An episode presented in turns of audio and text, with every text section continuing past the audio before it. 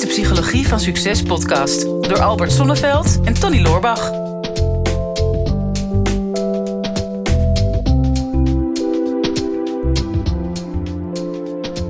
Tonny, beschouw jij jezelf een beetje als een inspirerende leider? Een inspirerende leider? Ja. Ja, dat duurt te lang. Daar moet je te lang over na. Ja, dat zou je aan anderen moeten vragen. Ja. Ja, natuurlijk wel. Maar misschien hoor je dat wel eens terug. De mensen zeggen, goh, die Tonny, dat is zo'n inspirerende leider. Ik vind mezelf wel een lichtend voorbeeld, ja. Of een leidend voorwerp. Maar, nee, ja, ik denk het wel, ja. Oké, nou, ja. Dat is gelukkig. Want we hadden daar een vraag over gekregen, toch? Van iemand die... Ja, dat heb ik natuurlijk goed voorbereid. Dat ik die al klaar heb staan. Maar praat jij het maar even vol ondertussen. Vind jij jezelf een inspirerend leider? Ja, vind ik wel. Dat komt wel heel snel. Ja. Dat, van bescheidenheid kun je gewoon inbouwen door er even over na te denken. Ja, maar dat is niet aan mij besteed, bescheiden. Niet voor een inspirerende leider. Nee hoor, absoluut. Ik denk wel, ik weet niet, want het is natuurlijk ook weer een beetje zo'n... Soms vind ik het ook een beetje een jeukbegrip. Mm-hmm. Mensen, tegenwoordig gaat het altijd over inspirerend leiderschap. Ja. En wanneer ben je dat dan?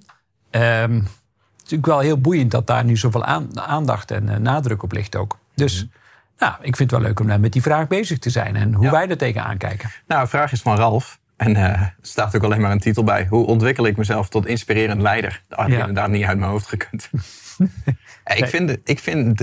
Ik snap wat ermee bedoeld wordt. Inspirerend leiderschap.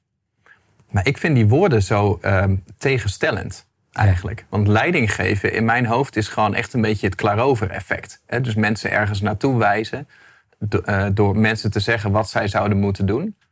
En op de een of andere manier, als je tegen mensen zegt wat ze moeten doen, dat is nooit inspirerend. Nee. Dat is mensen proberen te overtuigen. En iemand overtuigen is niet per se inspirerend. Inspiratie ligt juist aan de kern om mensen in beweging te zetten om zelf iets te doen. Mm-hmm. En misschien dat leiderschap, dat ik daar een verkeerde definitie van heb... maar die woorden kloppen niet helemaal bij elkaar in mijn hoofd. Nee. Nou ja, uiteindelijk moet iemand de leiding nemen, dat denk ik wel. En misschien is dat ook wel een beetje de vraag van Ralf... en waar veel mensen mee zitten. Ja, ik zou altijd beginnen met een soort zelfonderzoek. En de belangrijkste vraag die je heel eerlijk voor jezelf mag beantwoorden...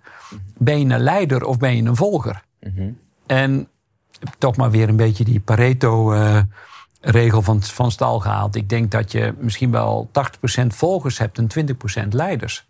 En die volgers zijn helemaal oké om te volgen. Die zeggen van, nou, ik hoef dat allemaal niet zo nodig. Ik vind het wel oké als een ander voor mij kiest. Helemaal prima. En zeker als het werk gerelateerd is. En anderen zeggen, nou, ik moet er niet aan denken... dat iemand anders voor mij iets gaat bepalen. Dus ik wil het echt 100% zelf doen. Mm-hmm. Nou, ik ben echt, denk van zover als dat ik kan herinneren... dus dat is best een tijdje geleden... Ik heb nooit ooit mijn leven willen laten bepalen door iemand anders. Mm-hmm. Ja. Dan kom ik meteen in de weerstand en in de opstand ook. Mm-hmm. Maar ja, en misschien is het omdat ik me heel slecht kan laten leiden... dat ik daardoor zelf leider ben geworden. Mm-hmm. Dat het min of meer vanuit een soort pijn ontstaan is.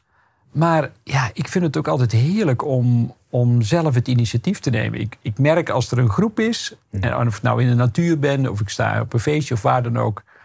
Zodra ik ergens merk van, er wordt nu actie gevraagd... ga ik het meteen regelen. Ik spring meteen in de actiemodus. Ja, maar dat is wel een vorm van leiderschap. Dat ligt net even iets anders. Hè? Een leidinggevende die zeg maar op het kruispunt staat... om jou te leiden door te zeggen, je moet daar naartoe. Dat is natuurlijk iets anders dan de leider die voorop loopt... Mm-hmm. En het goede voorbeeld geeft... en die jou inspireert om erachteraan te gaan. Oh, dat is een constatering. Ja, precies. Ja, ik wist eigenlijk niet hoe ik verder wilde. Maar ik had niet verwacht dat jij net een slok thee zou nemen.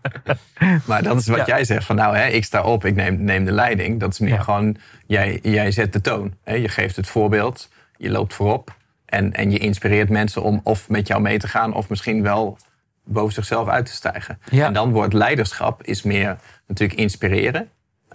En ook meer gewoon faciliteren. Hè? Dus die uitgangspositie is van... ik breng mensen in een situatie waarin ze comfortabel zijn... en zo comfortabel dat ze kunnen excelleren. Dat ze boven zichzelf kunnen uitstijgen. En sommige mensen worden inderdaad graag geleid. Hè? Dus dat er kaders worden gecreëerd... dat zij niet voorop hoeven te lopen. Dus dat ze alleen maar hoeven te volgen. Maar dat hoort daar juist bij. Hè? Het faciliteren dat iemand dat kan doen. Maar wel zijn eigen ontwikkeling loopt. Ja, nou ja...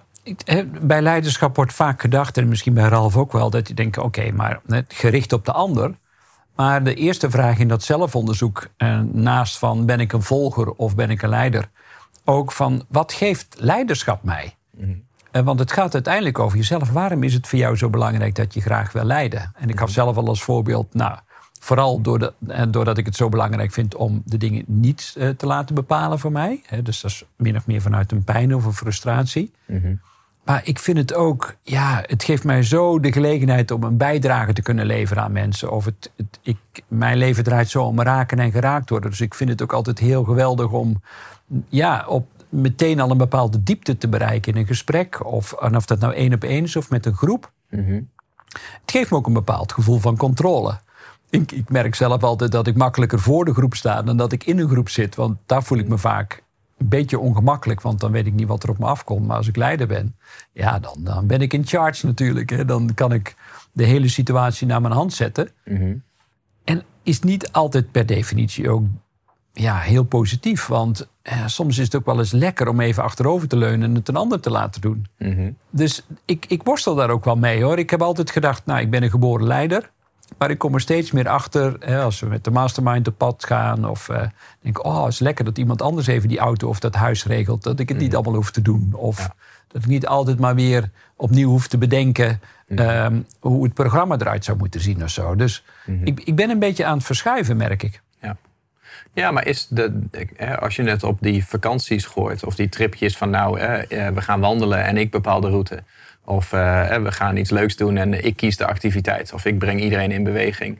Dat zou je leiderschap kunnen noemen. Mm-hmm. Maar je kan het ook gewoon een verzorgend karakter noemen. Ja. En dan is het de vraag van, is dat leiderschap? Ik denk dat op de werkvloer dat bijvoorbeeld heel anders is. Er is een heel groot verschil tussen de leider die bepaalt wat er moet gebeuren. Wat voor sommige mensen heel fijn is. Van hier staan we met het bedrijf of met het product. Hier gaan we naartoe. En dit moeten jullie allemaal doen. Ik geef jullie allemaal je taken. En als je je taken klaar hebt, dan zet ik er een groene stempel op bij de deur. En dan mag je naar huis. En dan hoef je de rest van de avond je laptop niet open te klappen. Mm-hmm. Dat zou je ook als leiderschap kunnen zien. Ja. Maar dat is niet per se inspirerend leiderschap. Dat is meer dwingend leiderschap, om het zo maar te noemen. Ik denk, dienend leiderschap is meer dat jij wel die rol hebt van ik weet waar we staan, ik weet waar we naartoe moeten, ik weet wat iedereen zou moeten doen. Dus ik zorg dat iedereen weet wat er van jou of van hem of haar verwacht wordt. Ik zorg ervoor dat iedereen daar zelf de verantwoordelijkheid voor voelt en ik ben er om te dienen. Ja. Dus als je mij nodig hebt, dan dien ik. Maar ik dien ook zonder dat je daar proactief voor hoeft te zijn. Dus ik creëer een omgeving waarin jij kan excelleren. Ik creëer een omgeving waarin je je veilig voelt, waarin je je gedragen voelt. En dat is misschien ook wel met een vakantie. Van ik stippel de route uit. Dat is ook een soort van dienend leiderschap. Mm-hmm. Jij kijkt gewoon van waar is behoefte aan in deze groep? Waar zit de pijn? Waar zit de angst? Waar zit de frictie? Wat is vervelend voor hen? En kan ik dat wegnemen? Ja. En door frictie weg te nemen, volgens mij... Een goede vriend van ons beiden, Damian, die heeft het wel eens genoemd als... je wil eigenlijk die man zijn van bij de curling, of man of vrouw met die bezem... die pad staat te vegen, zodat iemand anders kan spelen. Ja. En ik denk dat als je dat doet, dan ben je binnen het team in principe al een inspirerend leider. Zeker. Zeker als je daarmee ook automatisch voorop loopt. En dat jij de route verkent en dat jij de toon zet. En dat mensen tegen je opkijken of achter je aan willen gaan. Nou ja, dat is het dan. Hè? Dus je hebt eerst voor jezelf helder, wil ik een leider zijn? Ben ik een leider of ben ik een volger? Vervolgens ga je kijken, oké, wat brengt het mij? En dan inderdaad de volgende die je daar zegt is van... oké, maar welke vorm van leiderschap past daar maar bij? Moet dat dienend zijn? Moet dat strategisch zijn? Hè? Misschien ben je wel gewoon een visionair en zegt van... ik vind het heerlijk om hoge ogen voor aan te vliegen. Ik zie het allemaal al in beelden voor me. Ik kan enorm in de toekomst... Kijk, ik ben een trendwatcher, ik heb een bepaalde gevoeligheid voor de markt. Mm-hmm. Dan past dat misschien beter bij je en kun je op die manier inspireren. Er zullen ook leiders zijn die zeggen, ik vind vooral dat coachende 1-op-1 vind ik heel leuk. Ik hoef niet zo nodig te managen en alles te organiseren. Mm-hmm. Maar mensen aan de hand meenemen vind ik een hele leuke. Tot, een hele andere kant. Men zegt, ik ben gewoon super directief en ze moeten gewoon doen wat ik zeg. En dan komt alles goed. Mm-hmm. En... dat hoeft ook niet per se slecht te zijn. Zeker niet in een tijd en zeker niet in een land als Nederland... waar er eindeloos wordt gepolderd van... er moet uiteindelijk wel iemand de knoop doorhakken... en een beslissing nemen en daar ook voor durven te gaan. Ja. Ja, dus het type leiderschap, wat past dan bij jou? Ja, en dan kom je er ook achter, als je eenmaal die rollen op je hebt genomen, dat er altijd eigenschappen zijn die je kunt verbeteren. Mm-hmm. Ja, want ja, dan begint het pas echt. Je denkt dan, je hebt een bepaald beeld van een inspirerend leider, hoe die zou moeten functioneren. Maar volgens mij, en dat heb ik ook wel geleerd in al die jaren dat ik ook voor het bedrijfsleven heb gewerkt, waar het altijd misgaat is bij de communicatie. Mm-hmm. Dus jouw communicatiestijl, helder kunnen zijn in je boodschap, checken of dat inderdaad ook zo is, of die boodschap echt wel is overgekomen. Wordt die boodschap ook gedragen door de rest van de groep? Mm. Dat is bijvoorbeeld al één ding waar het 9 van de 10 keer misgaat. Hè? Dat je denkt van, oh ja, ik ben inspirerend en ze zullen wel gaan doen wat ik zeg. Mm-hmm. Hè? Intrinsiek gemotiveerd wellicht. Maar dat blijkt dan toch in de praktijk heel anders uit te pakken. Ja, nou ja, ik heb daar ook wel eens interviews over gegeven over mijn vorm van leiderschap of hoe wij de cultuur hier doen. Dat de makkelijkste vorm om een bedrijf te runnen is wat je in 99 van de 100 managementboeken leest, is het autoritaire management. Hè, door te controleren, door kaders te scheppen, te zeggen van nou, dit is jouw baan, dit zijn jouw functies. Als jij iets goed doet, dan is dat vanzelfsprekend. Als jij iets niet goed doet, dan word je daarop gecorrigeerd. Ik geef de kaders aan en daarmee heb je armen en benen in dienst. Maar als jij hersenen en harten wil, dan zullen die mensen buiten bepaalde kaders moeten komen. En dan is ook de vraag van, ga jij voor de makkelijke vorm waarvan je zegt van, je moet respect voor mij hebben. Ik heb autoriteit, want dat staat zo in het organogram. Want ik ben nou eenmaal de baas. Ik denk niet dat je dan mensen boven zichzelf uit laat stijgen. En ik denk ook niet dat mensen jou dan inspirerend vinden. Misschien vinden ze je een bekwame leider of een competente leider, maar niet een inspirerende leider. Daar is wat extra voor nodig. Ik denk, ja, autoriteit, dat krijg je, dat neem je niet. Hè? Respect moet je verdienen. Respect kun je niet gewoon krijgen omdat het op papier staat. En ik denk dat, wij hebben een podcast gemaakt over die gunfactor. Ja. Dat zit daar heel dichtbij. Van, hè, hoe zorg jij nou dat je als leider een gunfactor krijgt? Dat mensen voor jou aan de slag gaan. Niet omdat ze anders ontslagen worden of omdat je ze nou eenmaal voor betaalt. Maar dat als jij midden in de nacht iemand uit je team belt omdat er een mega probleem is, dat iemand het geen probleem vindt om dat probleem te gaan fixen, omdat hij jou dat gunt. Ja. Of misschien het bedrijf dat gunt.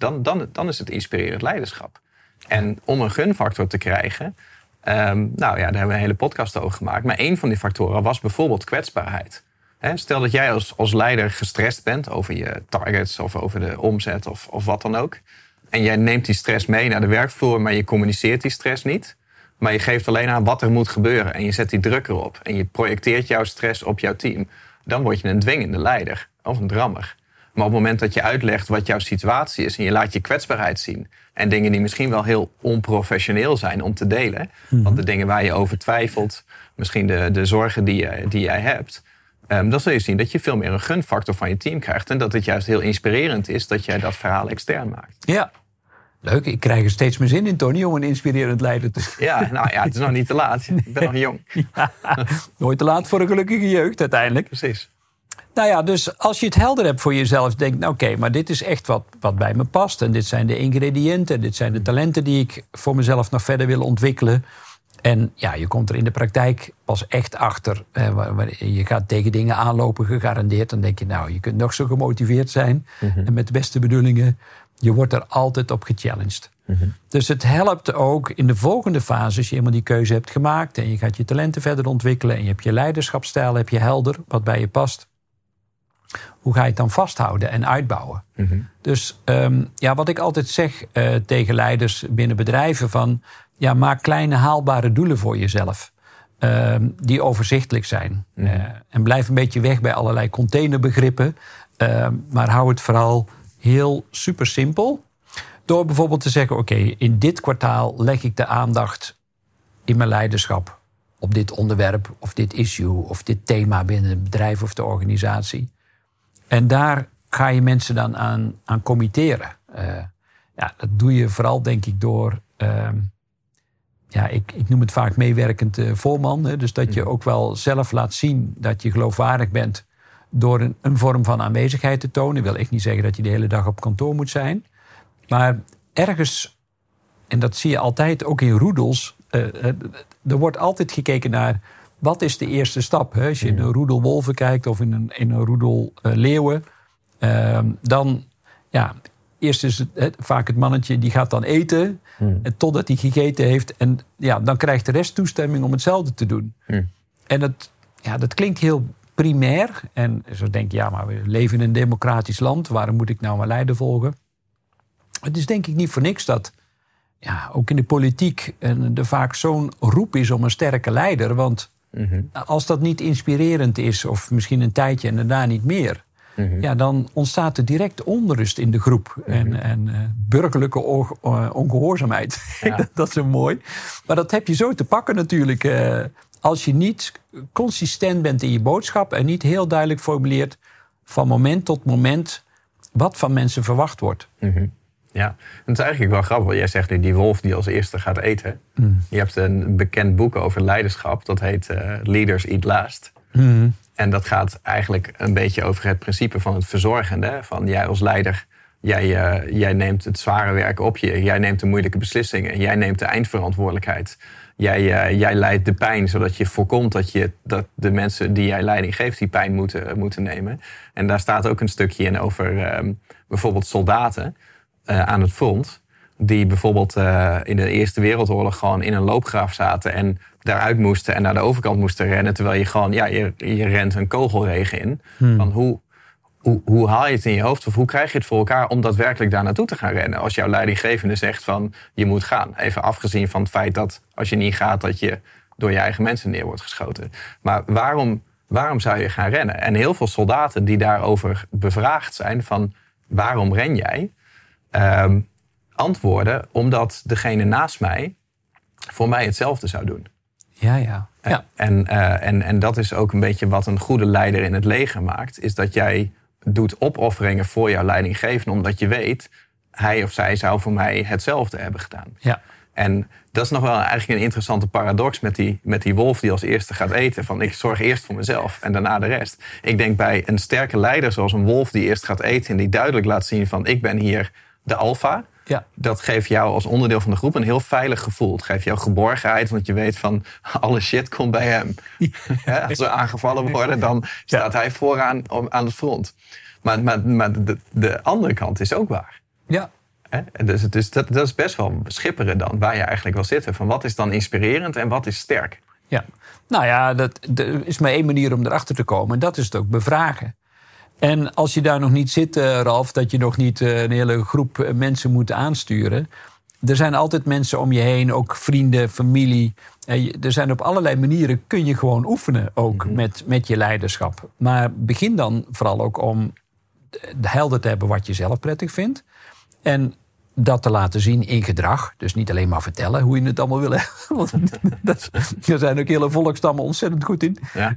Maar op het moment dat je ook in gedrag laat zien wat jij verstaat onder leiderschap, is wel een ander ding. En dat is ook heel handig in het hele proces. Dat je regelmatig checkt of dat ook goed landt en of dat bevalt. Ja. Want jouw beeld van de wereld kan wel eens compleet anders zijn dan wat door anderen wordt ervaren. Ja, dat is misschien wel een laatste toevoeging. Van, een heel groot verschil tussen wat wil jij dat mensen voor jou doen? Dat is waarschijnlijk jouw eerste gedachte. Van ik geef leiding aan een groep en ik wil dat zij dit voor mij doen. Dus ik heb het eindresultaat en zij leveren daar het werk. En de switch die je moet maken is dat je nadenkt van over wat wil ik voor hun doen?